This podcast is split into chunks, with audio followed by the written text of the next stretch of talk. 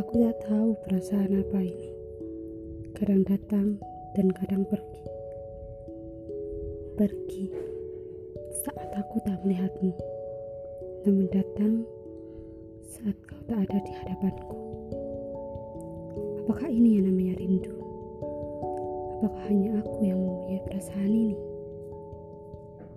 Kita bukan siapa-siapa. Aku juga hanya menganggapmu teman. Begitu pula sebaliknya.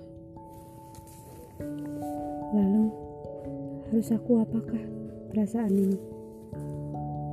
Apakah bisa terhapus oleh waktu? Atau justru semakin menguat karena aku terus memikirkanmu? Aku ingin berhenti.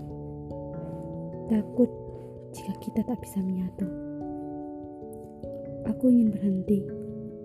Walaupun tahu pasti akan buat aku sakit hati.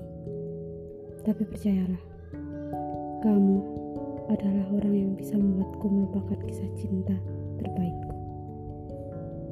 Kamu membukakan pintu hatiku kembali.